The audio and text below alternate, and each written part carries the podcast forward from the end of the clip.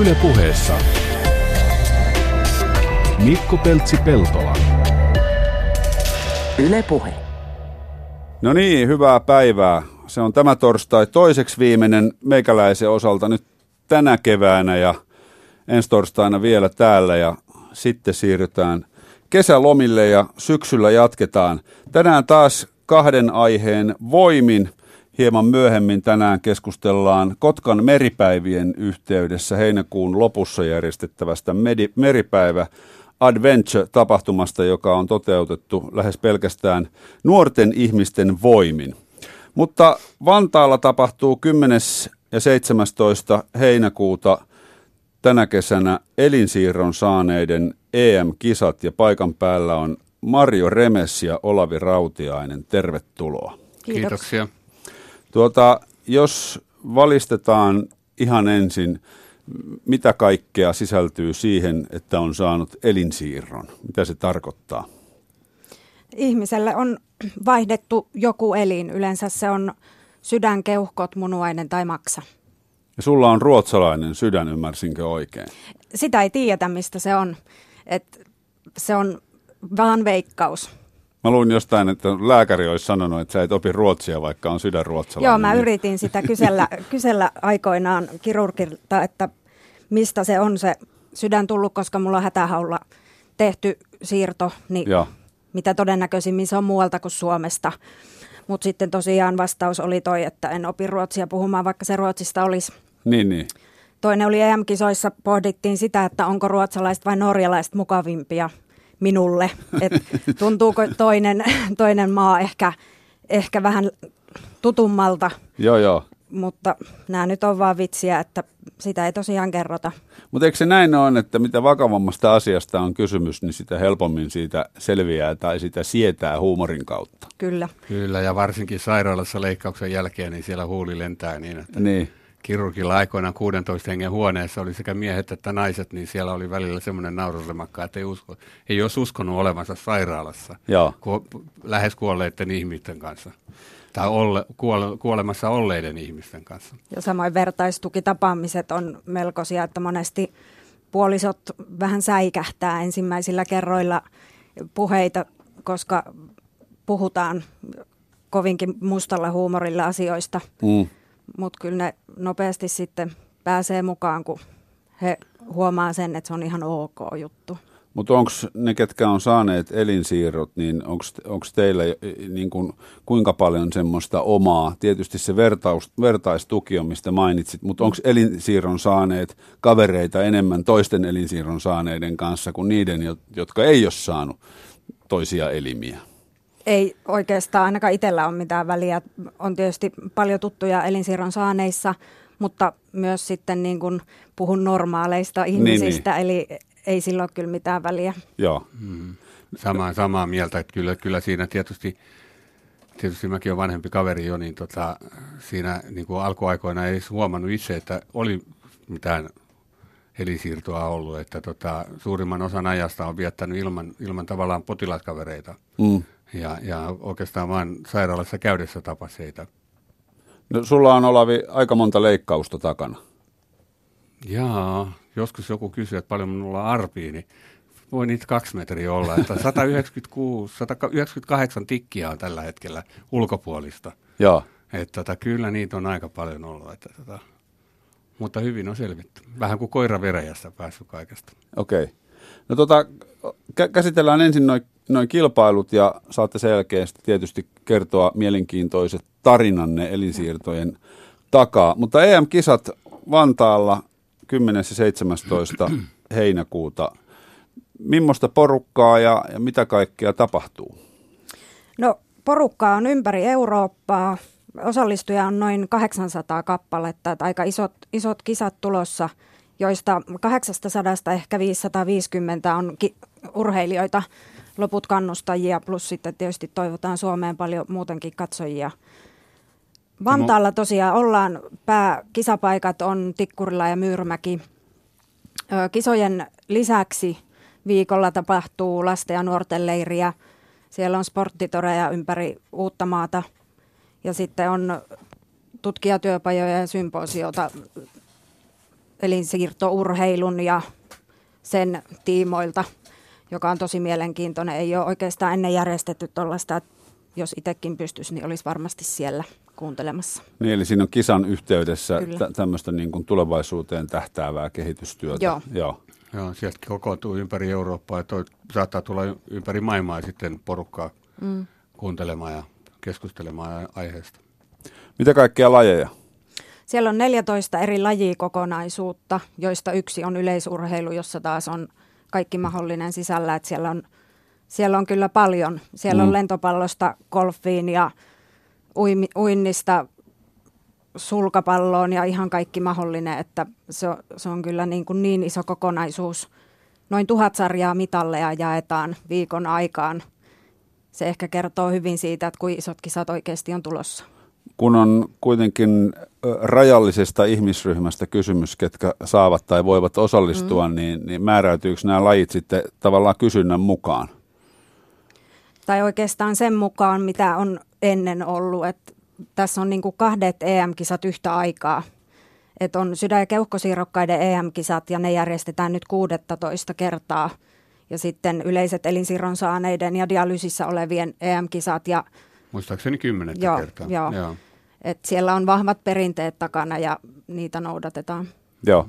No, minkä tasosta tämä minkä tasoisia urheilijoita on elinsiirron saaneet, jos vertaat sitten näihin mainitsemiisi normaaleihin ihmisiin? No ainakin mä oon itse kokenut noin, mä oon 2009 lähtien käynyt vuosittain näissä kisoissa. Joka toinen vuosi on ollut elinsiirron saaneiden EM-kisat ja joka toinen vuosi on ollut MM-kisat. Ja, ja tota niin, mikä mukavinta siinä on se, että ne, jotka oli 2009 mukana, ovat, ovat edelleenkin mukana. Ja, ja, ja tota, siinä on tullut tuttuja ympäri Eurooppaa ja ympäri maailmaa. Ja, ja tota, se on hienoa niin kuin nähdä se, että miten ihmiset siinä niin kuin löytävät tavallaan sen oman, oman harrastuksensa. Mä löysin 54-vuotiaana, 55-vuotiaana itsestäni huippuurheilija lähdin MM-kisoihin. Eli, eli tota niin, että niinkin myöhään voi vasta startata tämmöiseen mukaan. Olisin toki voinut olla jo parikymmentä vuotta aikaisemmin kisoissa mukana. Joo. MM-kisoissa nimenomaan. Miten Marjo näkee asian? No, jos tasoa mietitään, niin se on aika iso kirjo, että siellä on, on pitkälti harrastelijaa, sitten toiset ottaa paljon enemmän tosissaan ja ihan valmentautuu valmentajien johdolla, että siinä ehkä näkyy verrattain normaali-ihmisten kisoihin niin isoimmin se ero. Eikö sullakin ole valmentaja? On, on Joo. valmentaja. Ja yleisurheilussa? Joo. Joo. No minkä, mi, niin sano vaan. Joo, mulla on keilailussa on myös valmentaja. Että. Joo. Joo. Niin eli kuitenkin vedetään ihan niin, niin täysillä kuin mm. vaan kykenee. Kyllä. Minkälainen se on se, se, se prosessi sitten elinsiirron jälkeen siirtyä urheilijaksi? No toki riippuu vähän siirtotyypistä, mutta ainakin sydänsiirron saaneella, niin alkuunhan se on sitä, kun sulla ei ole hermotusta sydämen ja kehon välillä. Eli siellä ei oikeastaan ole kuin leposyke ja maksimisyke, niin siitäpä lähettiin, että ei kun juoksemaan ja otetaan, että se kerralla pomppaa sinne maksimisykkeeseen ja sitten taas hetki odotellaan, että se tulee joskus sieltä alas.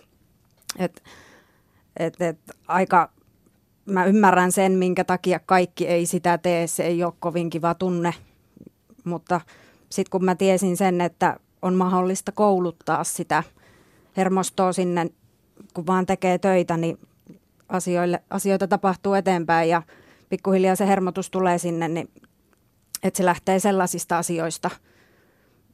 Ja sitten kun saa vähän kuntoa, kuntoa kohoamaan ja ehkä hermotusta toimimaan, niin sitten pystyy enemmän niin kuin lähteä sille linjalle, mitä kaikki muutkin tekee mm. urheilussa. Mm.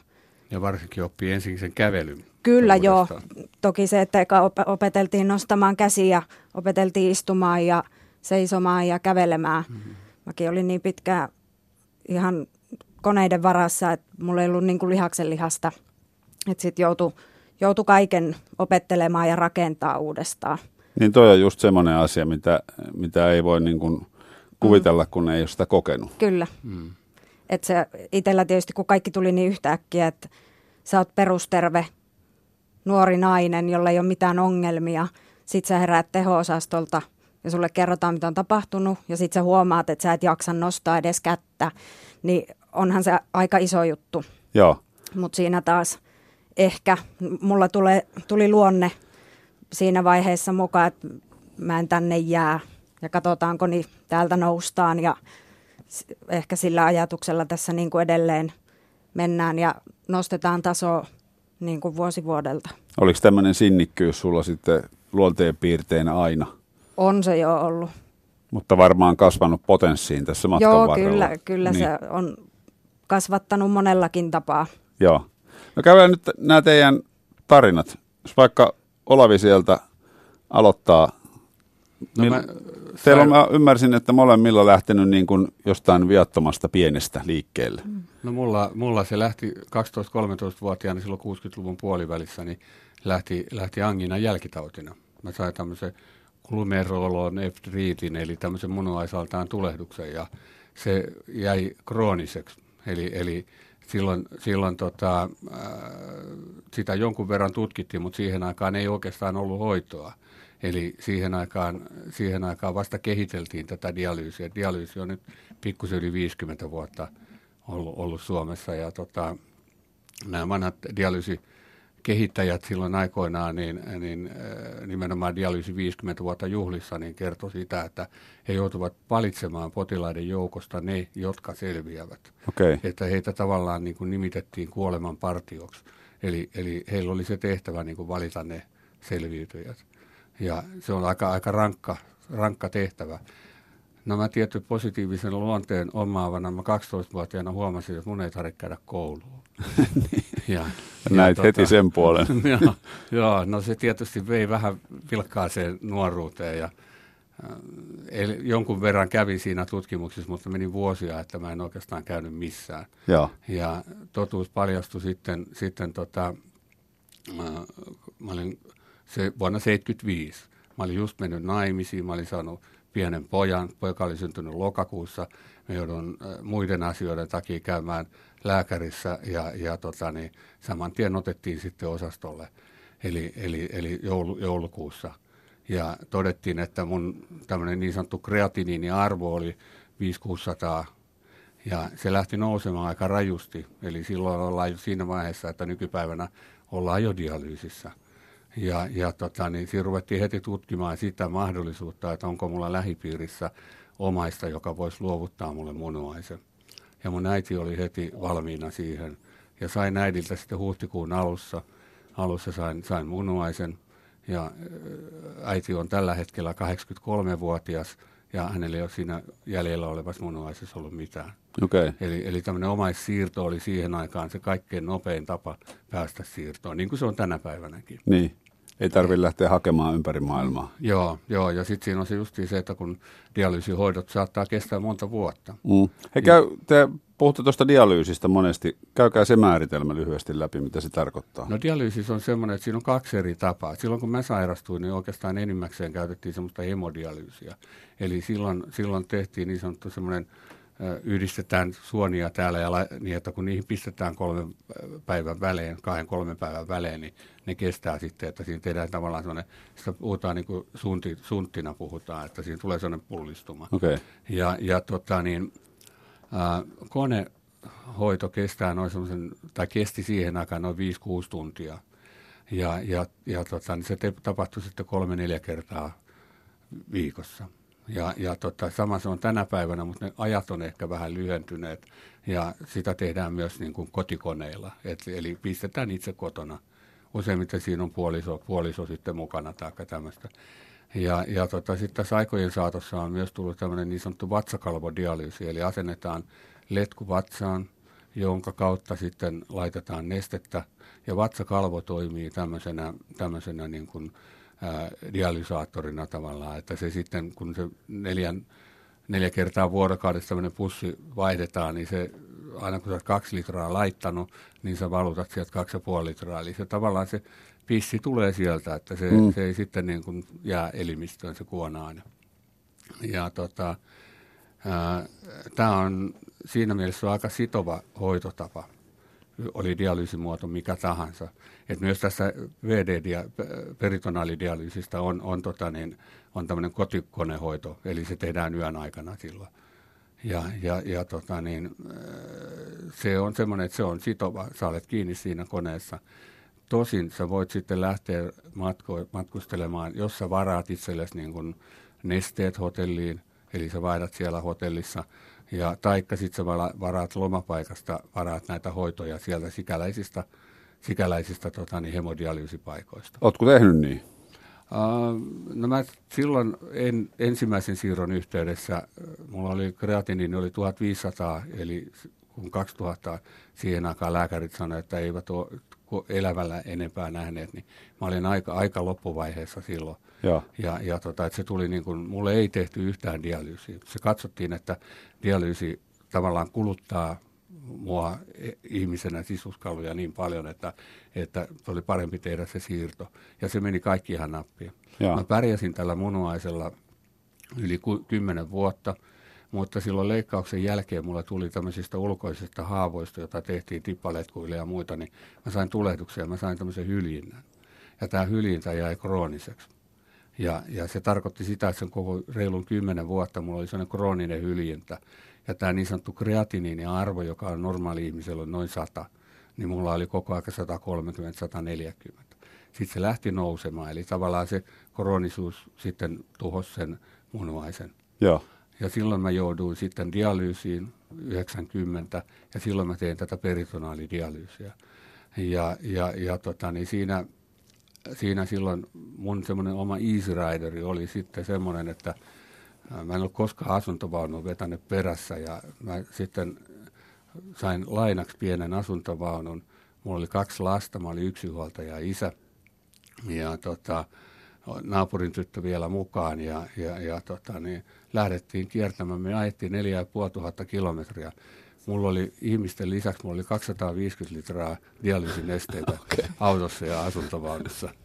Ja niitä vaihdettiin sitten tuolla matkan varrella. Ja kesällä tietysti käy se semmoinen, että ei, ei edes lämmitä sitä pussia, koska siitä tulee aika vilponen olo, kun sen, jos sen normaalioloissa laittaa sen kaksi litraa sisään. Joo, joo. Mutta mulla oli poika istu vieressä siinä ja hän aina jeesasi, että oli niitä valutuspusseja. Joskus ajaessakin tehtiin, tehtiin dialyysiä sitten, että oli pantu takkinaulaa roikkumaan sitten tämä valutuspussia. Mitäs Mario kuulostaa? No toisaalta kun näitä on kuullut niin paljon näitä tarinoita, niin, niin. tämä rupeaa olemaan itselle jo ihan tuttua, tuttua tarinaa, mutta toki jos ei asioista tietäisi mitään, niin aika hurjaltahan se kuulostaa. Niin, kyllä. Mm, mm. Paikan päällä Yle puheessa Olavi Rautiainen ja Mario Remesse puhutaan heinäkuussa Vantaalla järjestettävistä elinsiirron saaneiden EM-kisoista – No Mario, mikä on sun tarina? No mun tarina on oikeastaan se, että ö, seitsemänvuotiaana mulla todettiin aortan ahtauma, joka silloin pallo laajennettiin ja kaikki meni hyvin ja jäi vaan info siitä, että kun oot kipeä, niin oot kipeä ja käy lääkärissä vaikka vähän turhaan, ettei vaan tule mitään. Sitten tota, 24-vuotiaana tuli se ihan normaali flunssa kesällä ja mä aloin jo silloin hyvin nopeasti käymään lääkärissä, koska esitieto oli mitä oli. Mm. Sieltä tuli aina tätä, että ota vähän puranaa ja kyllä sä viitit töihin mennä ja ei noin hyvä kuntoinen voi olla niin kipeä, mitä väittää. Sitä kesti sitten varmaan pari kuukautta se flunssa. Se välillä helpotti, välillä pahen, pahenti. Ja loppujen lopuksi sitten Mä olin käynyt kymmeniä kertoja lääkäreillä ja päädyin sitten yöllä, myöhään yöllä tonne päivystykseen, jossa onneksi tajuttiin, että kaikki ei ole oikeasti hyvin. Ja silloin päädyin ambulanssilla Meilahteen. Silloin mulla oli vielä epäily, että olisi keuhkoveritulppa ja se, se epäily oikeastaan varmasti pelasti minut. Muuten mut olisi lähetetty kotiin. Sitten Meilahessa todettiin hyvinkin nopeasti, että – ei ole mitään keuhkoveritulppaa ja että kaikki oireet jollain tavalla johtuu sydämestä ja siellä osattiin sitten lähteä, lähteä tota, tutkimaan sitä sydäntä tarkemmin ja siellä todettiin, että se flunssa oli tuhonnut yhden sydänläpän kokonaan. Ja se leikattiin se sydänläppä ja se leikkaus meni kans hyvin. Ja mä olin, mulla ei ole muistikuvia siis oikeastaan vasta kuin siirron jälkeen Meilahdesta, mutta mä olin siitä, siitä läppäleikkauksestakin herännyt ja soitellut kotiin, että kaikki on hyvin ja täältä tullaan taas. Mutta sitten seuraavana yönä oma sydän oli romahtanut. Et siinä oli pitkä sairastaminen ja sitten leikkaus päälle, niin se oli liikaa. Joo, vaikka hetken näytti, että... Kyllä, joo. joo. Ja sen jälkeen siinä oli odoteltu vielä. Lääkärit oli ollut sitä mieltä, että oma sydän kyllä varmasti toipuu, että se vaan on säikähtänyt kaikesta tästä. Ja sitten tarpeeksi kauan, kun siinä oli odoteltu, niin oli todettu, että ei se vaan sieltä toivu eikä mitään tapahdu. Ja sitten oli laitettu hätähaku Pohjoismaihin. Ja sitten sit oikeastaan se tuuri on kääntynyt ihan täysin, että kymmenessä päivässä oli löytynyt sit sopiva sydän, joka oli siirretty onnistuneesti. Ja sitten mä jossain vaiheessa, mä muistan siis sen, että mut vietiin syyskuun lopussa Meilahteen. Ja sitten seuraava muistikuva siitä on, kun mä herään teho-osastolta ja hoitajat puhuu isänpäivästä. Ja sitten mä mietin siellä, että mitä ihmettä, että eikö se ole marraskuussa. Sitten, että ei, ei kyllä, kyllä tässä on nyt joku juttu, että mä muistan väärin. Ja, Ja sitten mulle tultiin kertoa, että sydänsiirto on tehty ja, ja että aika on oikeasti mennyt niin kauan kuin oli mennyt, että on oikeasti marraskuu ja isänpäivä on tulossa ja muuta, että tässä on vain hetki nukuttu. Siinä vaiheessa mä olin vielä täysin niin kuin koneiden varassa, jopa hengityskoneessakin. Siinä vaiheessa ei pystynyt niin kuin puhumaan eikä kyselee, että siinä vaiheessa vaan nyökyteltiin ja todettiin, että aha, näin on. Eikä varmasti niin kuin oikeasti tajunnut, että mitä on tapahtunut. Että mä, mä en tiedä minkä takia, mutta mä en luottanut niihin hengityskoneisiin enkä mihinkään, että, että saako sieltä tarpeeksi happea ja kaikkea tällaista, että se meni se kaik- keskittyminen ihan kaikkeen tuollaiseen niin kuin epäolennaiseen. niin, niin. Mutta aika nopeasti sieltä sit niinku, sieltä annettiin niin hyvää vinkkiä, että ky- kyllä täältä noustaan. Muun muassa se, että kirurgi kysyy hyvin nopeasti, että milloin sä mennä töihin palata. Oh jaa, Ja heti niin kuin a- arki että, päälle. Mm. Okei, okay. ei, ei niinku voinut luottaa siihen, että näet huomista. Mm. Mut nyt, Toisaalta, toisaalta se antaa sitä toivoa, kun sä huomaat, että sun oma lääkäri antaa Kyllä, tämmöisen. joo. joo. Niin. Ei sitä silloin ymmärtänyt, mutta Ei. nyt jälkikäteen mm. ymmärtää, että nehän on ollut vain vinkkejä siitä, että pikkusen kun viitit mm. ja pistetään vauhtia, niin kyllä täältä mm. noustaan. Ja sitten tosiaan mulla nyt jonkun aikaa, muutama viikko meni vielä teho-osastolla, että siinä tapahtui kaiken näköistä. Mutta sitten oikeastaan kun pääsi normiosastolle, niin sieltä rupet, ruvettiin opettelemaan sitä, että istutaan tuolissa ja noustaan ylös ja kävellään muutama metri ja seuraavana päivänä uudestaan. Mutta se oli kyllä niin kuin hurjaa, kuin nopeasti sieltä kuitenkin noustaan. Et, et, yksi päivä sä käyt puolitoista metriä kävelemässä kahden hoitajan kanssa, että sua kannatellaan täysin. Seuraavana päivänä fysioterapeutti tulee, että lähdetään salille. No, että no hae joku, millä sä kärräät mut sinne. Niin, sit, ei, sulla on kaksi jalkaa, että mennään niillä. Mä sanoin, no ihan katellaan. Mutta niin sitä vaan sinne mentiin, että siinä ei oikeastaan ollut vaihtoehtoja sitten. Joo, Että jonkun sain niin kuin käsiin tueksi, mutta sitten otettiin vaan aikaa ja levättiin, jos niin piti tehdä. Ja pitkä sairaalan käytävä hissille ja sieltä hissillä alas ja kuntosalille. Et sitten toisaalta se kuntoutus on niin hyvää siinä vaiheessa ja tapahtuu sen verran paljon per päivä, että yllättävän nopeata sieltä sitten noustiin, että mä pääsin jo itsenäisyyspäiväksi kotiin. mutta vaatii varmaan aika paljon omaa tahtoa Kyllä. sen, sen kuntoutuksen yhteydessä. Mm. Kyllä, että se ei ole ensimmäisenä mielessä se, että milloin pääsee Niin. niin. röökille. Joo, siis helppohan sinne sänkyyn olisi jäädä, Niin, että oli tässä. Niin, se on taas vähän luonnekysymys. Et ikävän monella se on vähän sitä, että se meinaa herkästi jäädä sinne se Joo. mieli ja kaikki. Totta kai isoja juttuja. Mikä tämä pakene ja taistele refleksi on, mistä sun kohdalla jossain uutisessa mm. luki? No itse asiassa ne on sellaisia, mitä selvisi vasta nyt loppuvuodesta viime vuonna. Et me on ihmetelty valmentajan kanssa, kun kaikki treeni, teet sä mitä vaan, tuottaa ra- kovia rasitusvammoja ja kipuja.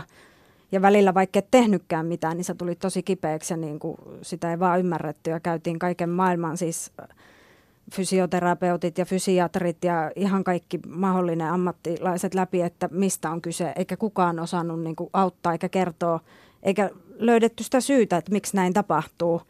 Mutta sitten viime syksynä tosiaan päädyin, päädyin sit paikkaan, jossa ihminen tajusi, että sydänsiirto on ollut sen verran traumaattinen keholle, joka on, että silloin kun sieltä on ehkä herätty tai muuta, niin siellä on tietyt refleksit jäänyt päälle. Mm. Ja ne on just sellaisia, että jos sä meinaat ajaa kolarin, niin kaikille tulee sellainen reaktio, että siellä niinku tietyt refleksit lyö päälle. Okay. Mutta sitten kun se tilanne on ohi, niin kaikkihan rauhoittuu. Kauas siitä nyt on aikaa, kun tämä sydän vaihdettiin? Mm, mulla tulee lokakuussa seitsemän vuotta täyteen. Okay. No sitten kun sä pääsit kotiin ja se kuntoutus siitä jatkuu ja jatkuu mm. ja jatkuu, niin milloin sä huomasit, päätit, tajusit, ryhdyit mm. urheilijaksi tai – No oikeastaan sen sairasloman aikaa mulla, mulla oli puoli vuotta siirron jälkeen sairaslomaa. Ja silloin mä, mä muistan, me oltiin mökillä kesällä ja silloin oli just tullut Suomeen tämä kahvakuula ensimmäisiä kertoja. Ja mä jostain syystä päätin, että se on mun laji. Niin. Ja sitten mä rupesin etsiä järven päästä kahvakuula-ryhmää, että mä, mä lähden sinne, sinne tota treenaamaan ja katsoa, että onko se oikeasti mun laji. Ja hyvin nopeasti mä löysin nykyisen valmentajani kahvakuularyhmän, jonne päädyin. Ja hyvin ennakkoluulottomasti Salle mut sinne otti, mikä on tosi hienoa, että mä olin ehkä 40 kiloa luuta ja nahkaa ja näytin ainakin kuolleelta siinä vaiheessa, mutta siitä se sitten lähti, että pari kertaa viikkoon mä kävin sinnikkäästi kahvakuulatunnilla ja mulla toki oli koira, joka kävelytti päivittäin. Pikkuhiljaa siihen sitten tuli mukaan kuntonyrkkeilyt ja ok näistä kovista lajeista. Keskusteltiin lääkärin kanssa paljonkin, piti aina kysyä lupaa, että saako tehdä, koska sieltähän tuli alku vähän sitä, että olisiko mitään kevyempää lajia, niin. että jos käyt kävelyllä, mutta se ei mulle riittänyt. Ja pikkuhiljaa sitten siitä, siitä tosiaan kuulin yhdistystoiminnan kautta, että on tällaiset elinsiirron saaneiden kisoja olemassa ja en, mä en uskonut ikinä, että musta tuli sitten urheilija tai mutta eikö sulle ollut sanottu kuitenkin koko ajan, että liikunta on joo, se, mikä joo, sut joo. Niin vie joo, parempaan Joo, parempaan. kyllä niin kuin, että liikunta on lääke ja sen mä uskoin täysin ja niin kuin, mähän liikuin ihan tosi tosi paljon, mutta en mä olisi ikinä voinut kuvitella, että, musta, niin kuin, että mä tuun ikinä kilpailemaan urheilussa. Että niin. se oli niin kuin, ihan älytön ajatus mun mielestä. Ja Tämä ihan kun mulle sitä ehdotettiin, niin kyllä mä niin kuin, otin sen vitsinä ja mä heitin sen myös vitsinä mun valmentajalle – joka nyt ei sitten ehkä niin vitsinä sitä ottanutkaan, että me oltiin jo seuraavana päivänä urheilukentällä sitten testaa lajeja, että mitkä on omia lajeja. Että, että sitten se niin kuin jotenkin pyörähti niin nopeasti käyntiin ja sitten sitä huomasi, että oho, niin. että nyt sitä niin kuin valmistaudutaan EM-kisoihin Vilnaan ja sitten sitä jo oltiin siellä. Toisaalta se on hyvä, että sitten ei ehdi niin kuin pakenee siitä niin kuin Kyllä, joo. tilanteesta. Joo. Joo. Tuohan ihan mahtavalta kuulostaa tavallaan, että tuommoisen rankan kokemuksen jälkeen Joo pystyy elämään niin kuin muutkin ja, mm. ja, ja kilpailemaan tosissaan. On, on. Siis tuntuu, että siirto on kuitenkin niin kuin muuttanut täysin koko elämän. Et pitihän siinä kaikki rakentaa uusiksi niin. Niin kuin ylipäätään. Hyvä, ettei ajattelutavasta lähtien jollain tavalla.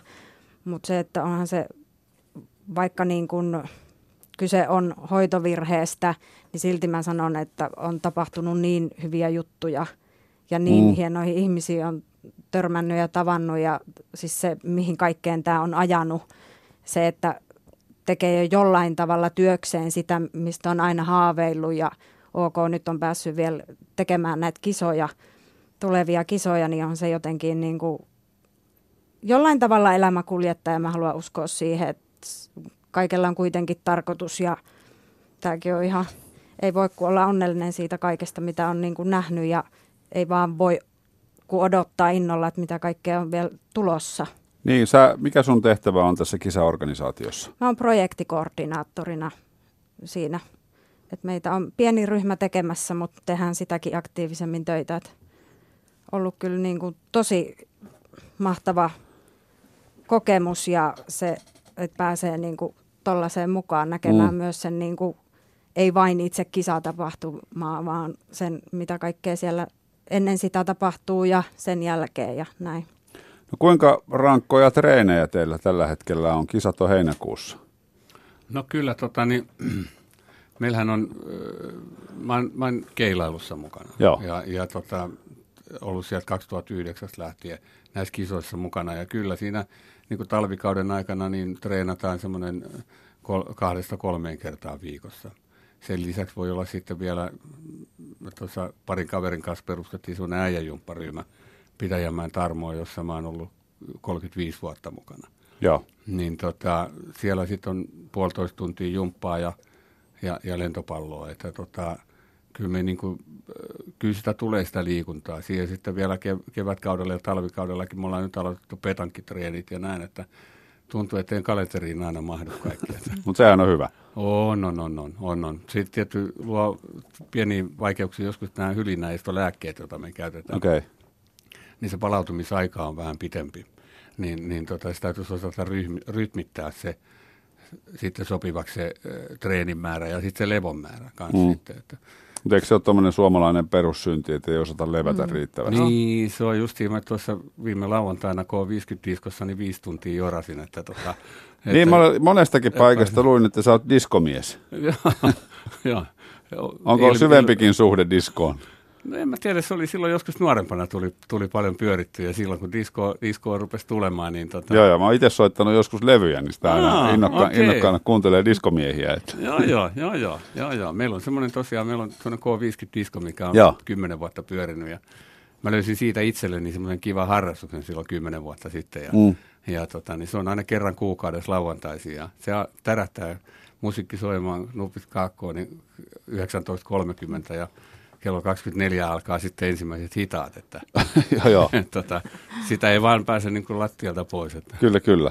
Se on ihan oikein. Pitää sitten käydä vähän tuulettumassa välillä. Kyllä. Mutta siis vaikka keilailu on laji, niin, niin monipuolisesti liikuntaa, että pysyy kaikin puolin hyvässä kunnossa, vaikkei se itse keilailu nyt Mm. Meillä on, meillä on semmoinen äh, Suomen vammaisurheilu, joka nyt nämä kisat organisoi, jo, ja Marjokin on siellä mm. nyt mukana, niin tota, niin tota, on tämmöinen niin sanottu Keila Cup, joka on näkövammaisten Suomen vammaisurheiluun perustuu, tai niin kuin on, siinä on neljä eri vammaryhmää, eli näkövammaiset, kehitysvammaiset, invalidit ja elinsiirron saaneet. Joo. Ja näkövammaisilla on ollut tämmöinen Keila Cup itsellään, ja, ja sitten kun tämä yhteenliittymä tuli tässä muutamia vuosia sitten, niin, niin silloin, silloin tota, elinsiirrokkaat lähti mukaan siihen.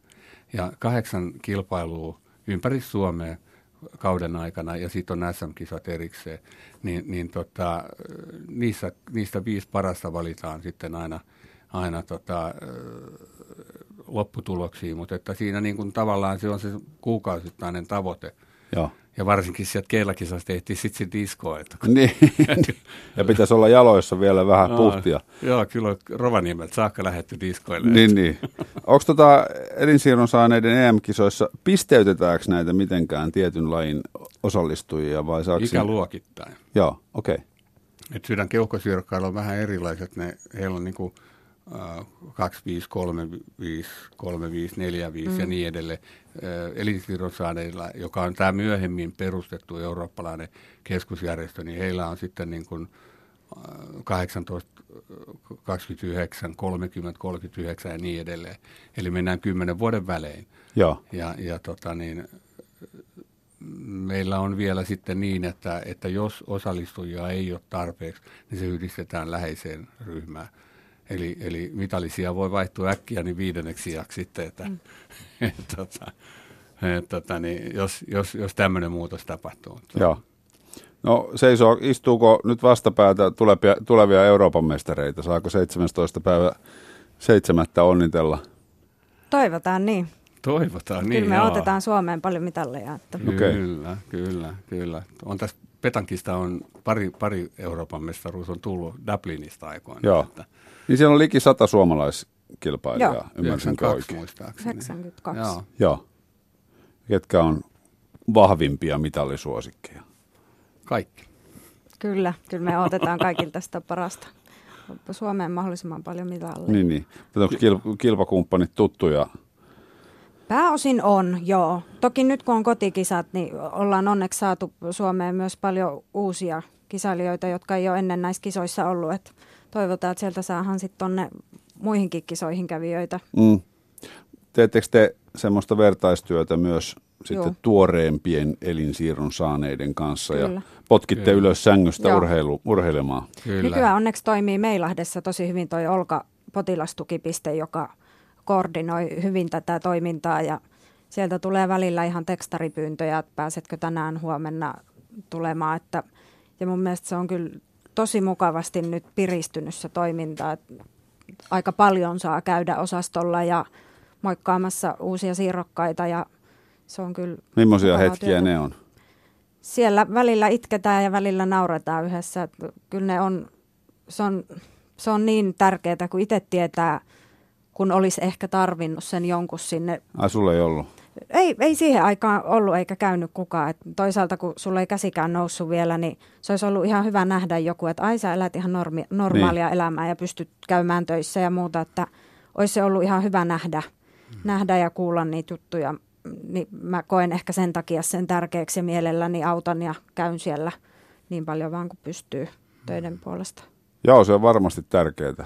No meillä taas niin kuin, esimerkiksi nyt kun mulla on tämä keilailu ollut, niin tota, mä oon tämmöisessä Uudenmaan munuais- ja maksayhdistykset mukana ja tota, siellä oli tämmöinen keilaryhmä, johon minäkin lähdin silloin aikanaan mukaan, niin tota, meillä on semmoinen hyvä juniorituotanto, eli, eli meillä on, meillä on tota, niin, koko aika nousee, kun näissä Vahun keilakapissa on ää, pisterajoja, Mm. niin meillä koko aika nousee sieltä niin kuin sitä lähimmäksi A-luokkaa.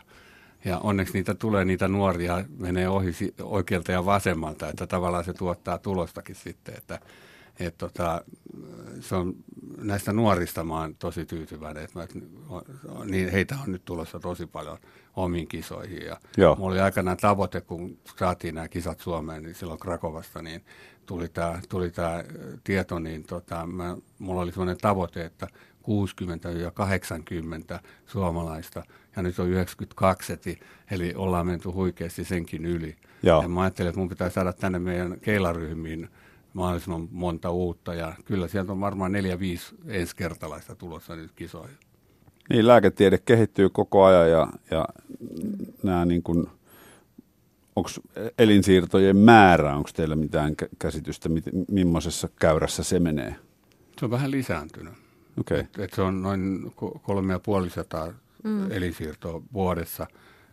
Niistä on suurin osa on munuaisen, saa, munuaisen saaneita, eli noin kaksi ja puoli sataa. Joo. Et se on pikkusen tämän uuden lakimuutoksen jälkeen äh, lisääntynyt, mutta tota, niin, niin, niin, enemmän tarvittaisiin koko mm. aika. Ja varsinkin tämmöisessä vaiheessa, kun on nämä sydän, sydänsiirrot, keuhkosiirrot ja niin edelleen, niin, niin siellä se tarve on vielä kovempi. Koska, ja sama on maksapuolella, koska se, se voi olla laakia vainaa. Mm. Eli, eli, eli tota, niin se on, se on niin kuin munuaispuolella pystytään pikkusen niin kuin, ää, joustamaan just tämän dialyysin takia, mutta, Joo. mutta, tota, mutta se, on, se on enemmänkin tarvitaan. 450 henkeä taitaa olla jonossa tällä hetkellä, joista on muistaakseni 380 munuaisen siirron tai munuaista odottavaa.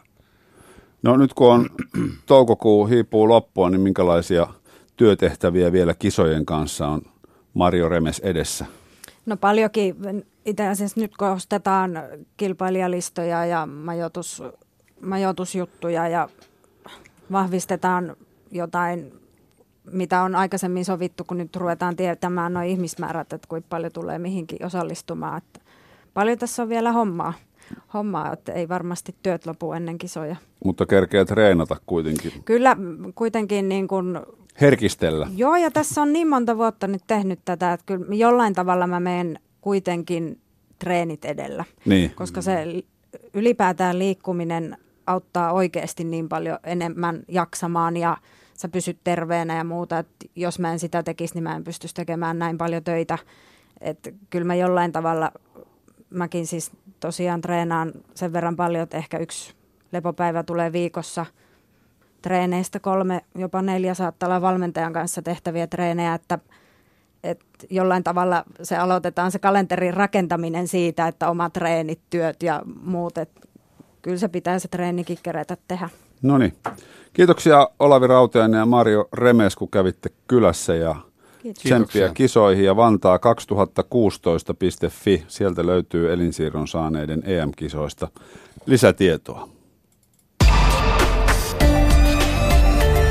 Yle puheessa. Mikko Peltsi-Peltola. Yle Puhe.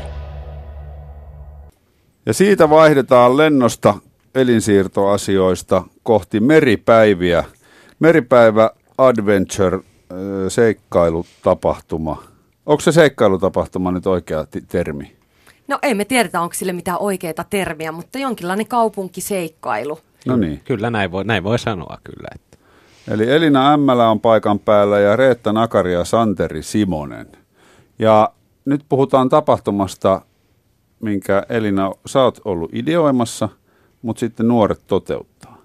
No joo, eli, eli tämä oli vähän semmoinen monen sattuman summa, että, että mä oon ollut yrittäjyysopettajana nyt muutaman vuoden ja nähnyt, mitä kaikkea nuoret osaa tehdä ja vaikuttunut niin kuin siitä osaamisesta ja motivoituneesta asenteesta. Ja, ja sitten mulla on itsellä vähän tämmöistä seikkailu-urheilutaustaa ja, ja sitten tuli juteltua näiden entisten oppilaiden kanssa. että Santeri on mun entinen yrittäjyysoppilas ja kerron, että olisi tämmöinen idea, että lähettäisikö tekemään tämmöistä seikkailuja niin, että nuoret on nimenomaan tekemässä ja sitten nuoret heti innostui ja siitä se oikeastaan sitten lähti eteenpäin.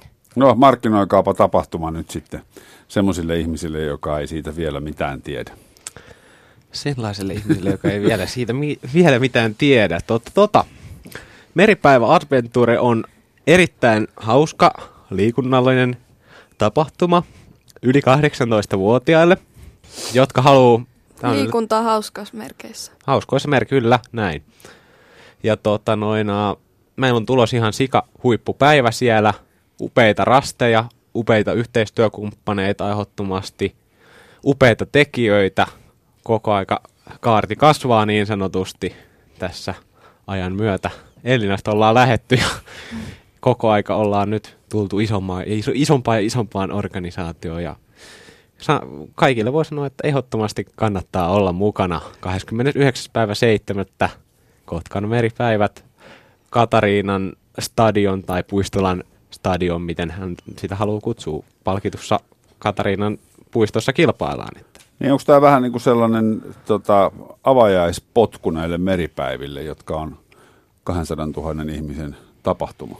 No siellä on perjantaina on paraatia ja, ja, ja on jotain ohjelmaa jo, mutta, mutta tämä on semmoinen uusi juttu ja se on ollutkin tosi hienoa, että, että Kotkan kaupunki ja meripäivät on tosi, niin kuin, tosi hy- hienosti ottanut tämän tapahtuman vastaan ja kun me esiteltiin tämä asia, niin lähtenyt hyvin mukaan ja, ja tosiaan me uskotaan, että tulee tosi hienot puitteet ja kannattaa tulla, jos ei osallistumaan, niin ainakin katsomaan. No mitä lajeja? Mitä sieltä niin kuin tapahtuu fyysisesti? Jos mä osallistuisin siihen, niin mitä, mitä mä siellä joutuisin tekemään? No sä liikut jalan, elikkä, eli siellä mennään joukkueessa, 2-5 hengen joukkueessa ja, ja joukkue tietysti liikkuu yhdessä ja sitten siellä on sen radan varrella erilaisia rasteja, että osa on maalla ja osa on vedessä. Kuinka raskasta? No Pääseekö hengästymään? varmasti pääsee, mutta, tarkoitus onkin, että, että se on sillä matalan kynnyksen tapahtuma, urheilutapahtuma, että sun ei tarvi olla minkään lajin ekspertti, mutta jos sä oot vaikkapa murtsikkahiihtäjä tai suunnistaja tai, tai jotain muuta urheilua harrastat, niin sä voit vähän niin kuin saada semmoista hauskaa lisää mun mielestä siihen niin kuin kilpaharjoitteluun, mutta toisaalta sä voit olla ihan tavallinen ulkoilija, joka lähtee kaveriporukalla sinne viettää hauskaa päivää. Ja saa sitten hyvällä omalla tunnolla voi ottaa tota pa- pari keskiolutta sitten meripäivällä. No esimerkiksi. Kyllä. Eikö, eikö niin kuin viisas nykyihminen ensin urheile ja hyvä tota, tee jotain sen eteen? Että... Ja se käy ansaitsemassa. Niin, Kyllä näitä pitää ansaita nämä. Niin kuin, kyllä. siinä mielessähän toi on aivan hyvä idea. Tota, miksi yli 18-vuotiaille? Tässä on ihan syynä se, että vakuutukset näin kun ekaa kertaa tehdään, tässä on ihan hirveästi työtä muutenkin, niin Mm. mm. päätetä, päätettiin, että eka niin kun tehdään tämä kilpailupohja muuten kuntoon ja sitten otetaan, yritetään ensi vuonna ottaa sitten yli, alle, alle 18-vuotiaat mukaan myös, että tota noina, siinä on ihan nämä vaku, vakuutussyyt on ollut Kyllä, kyllä, kyllä. pääasiallisena. Ja sääntö Suomessa kun ollaan, niin on parempi tehdä, parempi tehdä kaikki hyvin. Kyllä. Ja mitkä on Reetta ja Santeri teidän tehtävät tässä kisaorganisaatiossa? Ainakin tota, Reetalla tuntuu tuo puhelin ottavan aika paljon kuvia. Joo, mun homma on päivittää somea. Markkinoin tätä tapahtumaa Instagramin ja Facebook ja Twitterin puolessa. Meillä on Instagram-tili, Meripäivä Adventure ja Twitterissä Meripäivä alaviiva iso A. Ja sinne mä laittelen kuvia, mitä nyt uusia näitä, kun tapahtuu jotain, tai sitten ihan tässä ootellessa mm. herätän kiinnostusta. Mikä, mikä sun mielestä sosiaalisen median merkitys tämmöisessä tapahtumassa on?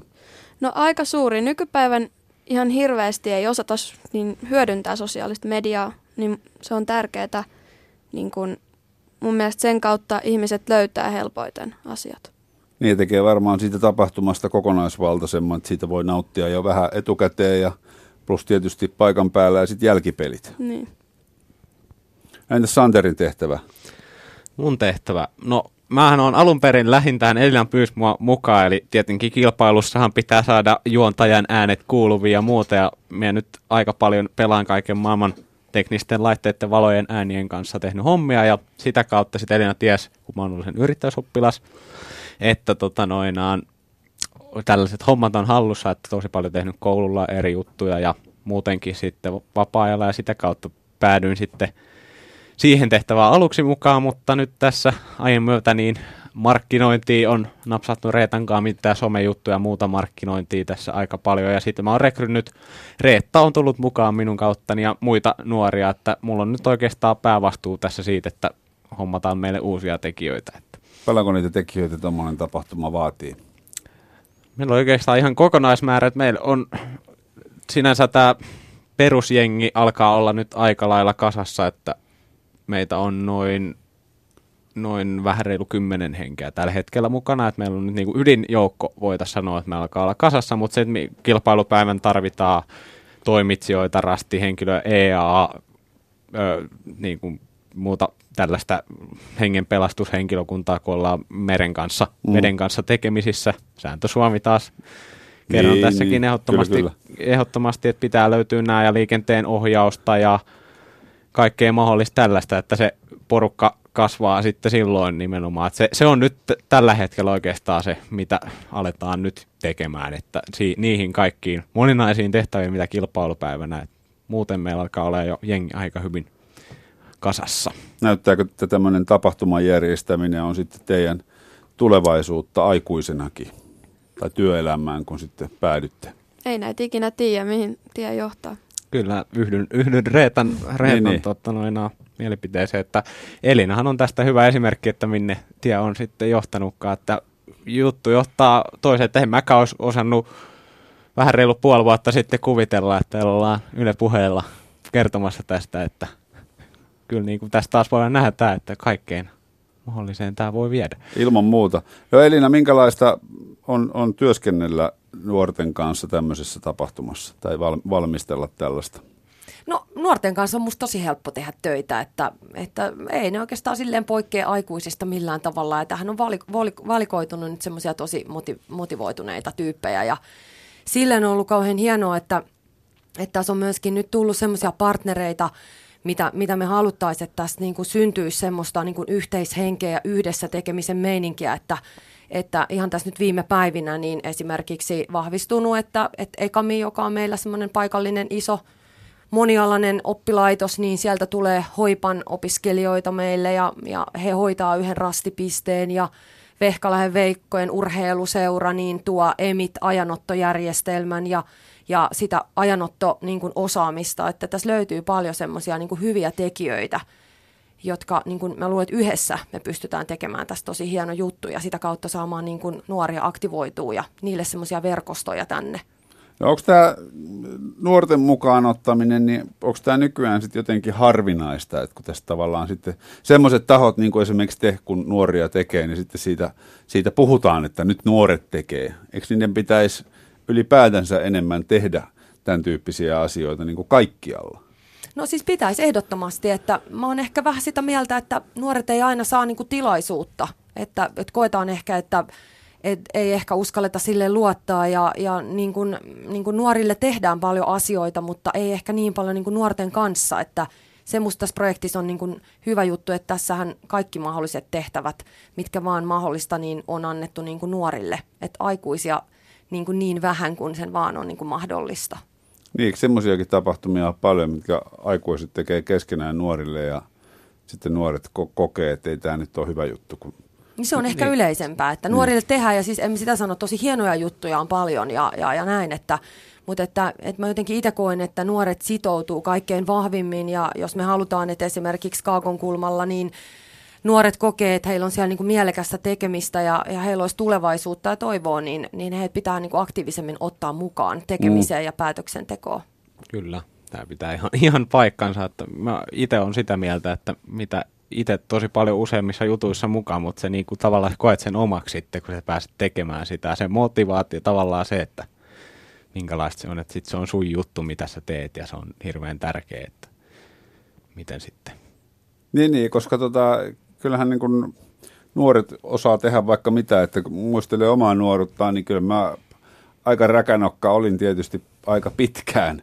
Et, et, mutta et, miten se olisi sitten, jos olisi saanut mahdollisuuden tehdä jotain niin kuin vastuuntuntoista esimerkiksi? Niin, ja sitten mä luulen, että semmoiset niin kuin, semmoiset nuoret, jotka ehkä on vähän reippaampia, niin ne vetää sitten muitakin niin kuin mukaansa, että tavallaan omalla esimerkillä ja niin kuin näyttää, että hei, että me voidaan vaikuttaa asioihin ja, ja me ollaan niin kuin oikeasti tekemässä asioita, että, että se ei ole mitään semmoista näennäistä. Niin, ja tuo tapahtuman järjestäminen on isoa bisnestä nykyään, että mistä sitä tietää, vaikka tässä on niin kuin tulevat tota, suuret festivaalijärjestäjät tai urheilukilpailujen järjestäjät, kun tämmöisen pienen ponnistuksen saa sitähän ei ikinä koskaan tiedä, että mihin, kuten on sanottu, että niin. minne polku johtaa, että kyllä. Minkälaiset tota, osallistujatavoitteet teillä on? No me ollaan mietitty, että jos semmoinen kuin 300 niin kun henkilö osallistuisi, niin se olisi tosi hyvä. Et meillä on tavoitteena, että kun ne joukkoja sinne radalle lähtee, niin siellä ei joudu jodot, jonottamaan rasteille ja että se olisi semmoista mielekästä, että, että monethan meillähän on tämmöisiä isoja seikkailukilpailuja ja ne on tosi hienoja, että semmoisia on tullut, että enemmän kaipaa semmoisia urheilutapahtumia, mihin voi niin kuin kuka vaan lähteä, ettei ole niin kuin minkään tietyn mm. lajin harrastaja tarvi olla. Mutta, mutta että ne on aika isoiksi osa paisunut, että, että meillä on niin kuin tavoite se, että, että siellä niin kuin pääsisi koko ajan tekemään ja etenemään, että, että, tota, että joo, se on meidän nyt niin kuin tämän, tämän vuoden tavoite. Joo, onko ne Kaakon kulman ihmiset lähteneet hyvin mukaan tähän. Mä olin viikonloppuna Kotkassa yhdessä tilaisuudessa ja mulle siellä vakuuteltiin, että jos suomalaiset on sisäänpäin kääntyneitä ja hiljaisia ja sulkeutuneita, niin ne ei ole mitään verrattuna siihen, miten sisäänpäin kääntyneitä kotkalaiset on. Pitääkö tämä paikkansa?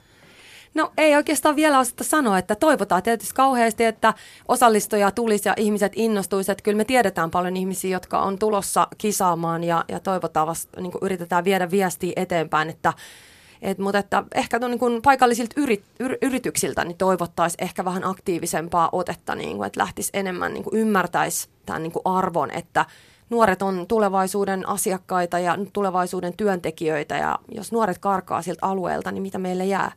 Mummot ja papat. Niin, eli tämä Kotka-Hamina-akseli ja ne kaupungit mm. on, on, on siinä riskissä, että sieltä saattaa porukka karata. Ja... Kyllä meillä on aika surkeat tilastot niin kuin et nuori on paljon työttömänä, nuori karkaa niin kuin tonne isoihin keskuksiin ja se on tietysti hyväkin, että mennään katsoa vähän maailmaa, mutta että se, että miten me saataisiin, että ne tulisi takaisinkin vielä. No tota, miten nämä yhteistyökumppani Hautom sujunut, miten, miten tämä tapahtuma on otettu vastaan? No siihen voidaan sanoa, että meillä oli aluksi vähän kankautta, mutta nyt mun mielestä viime aikoina on tosi paljon piristynyt, ollaan saatu tuulta alle ja nyt tässä muutamia juttuja jännityksellä odotetaan, että saadaanko tukea, tukea että näiden jälkeen sitten kun saadaan muutama asia vielä selviksi, niin voimme huokaa sitä helpotuksi koko aikaa sormet ristissä ja niin. peukut niin. pystyssä. Että... Niin, eikö se ole aina, kun firmoilta pitää rahaa pyytää, on se sitten mikä tarkoitus tahansa, niin se vähän jännittää, että tuleeko vai Kyllä. eikö tule. Kyllä. Mutta tietysti hyvää, hyvää asiaahan kannattaa aina tukea, että kyllä ne yritykset varmaan sen tietää. Joo, siis hirveän hyvää palautetta se on saanut, että, että monen kanssa kun on keskustellut, ne on silleen, että no vau, että tosi hienoa tehdä nuorten kanssa ja niin kuin näin, mutta että ehkä semmoista rohkeutta toivoisi lisää. Niin, olette miettinyt sitten jonkunnäköistä konseptointia tästä nuorten osallistamisesta, että muutkin tuota, tapahtumajärjestäjät vois, vois käyttää? Ehdottomasti. Siis mä en tiedä, että ihan tällä tavalla on missään muualla Suomessa tehty tämmöistä tapahtumaa, että se olisi tosi hienoa, jos tämä niin kuin leviäisi jollain tavalla muuallekin Suomeen. Niin. No kuinka paljon tämä nyt työllistää? Nyt kesä alkaa kohta ja, ja tämä on vasta heinäkuun lopussa. Ehdittekö te lomaa viettää ollenkaan?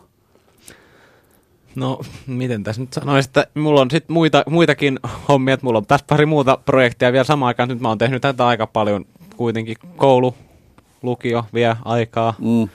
mutta tota, kyllä tämä niinku ihan hyvin, hyvin että kerke, kerkeää hyvin tekee, mutta kyllä tämä niinku töitä teettää, että sitten kesä, kesällä tietenkin tahti tihenee, että Onko sä semmoinen ihminen, että sä haalit it ympärillesi projekteja? ja jostain ne, ne tuppaa vähän sen Sä olet siis toimelias ihminen. no, no, kai näinkin, näinkin voi sanoa, että Sitten sä oot ihan oikeassa pestissä varmasti. Entäs Reetta?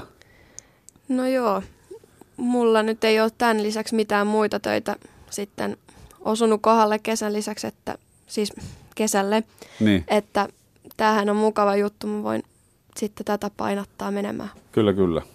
Ja Elina katsoo päältä, että homma sujuu ja terassilta ottaa pari puhelua ja katsoo, että eipä tässä hätää homma toimii.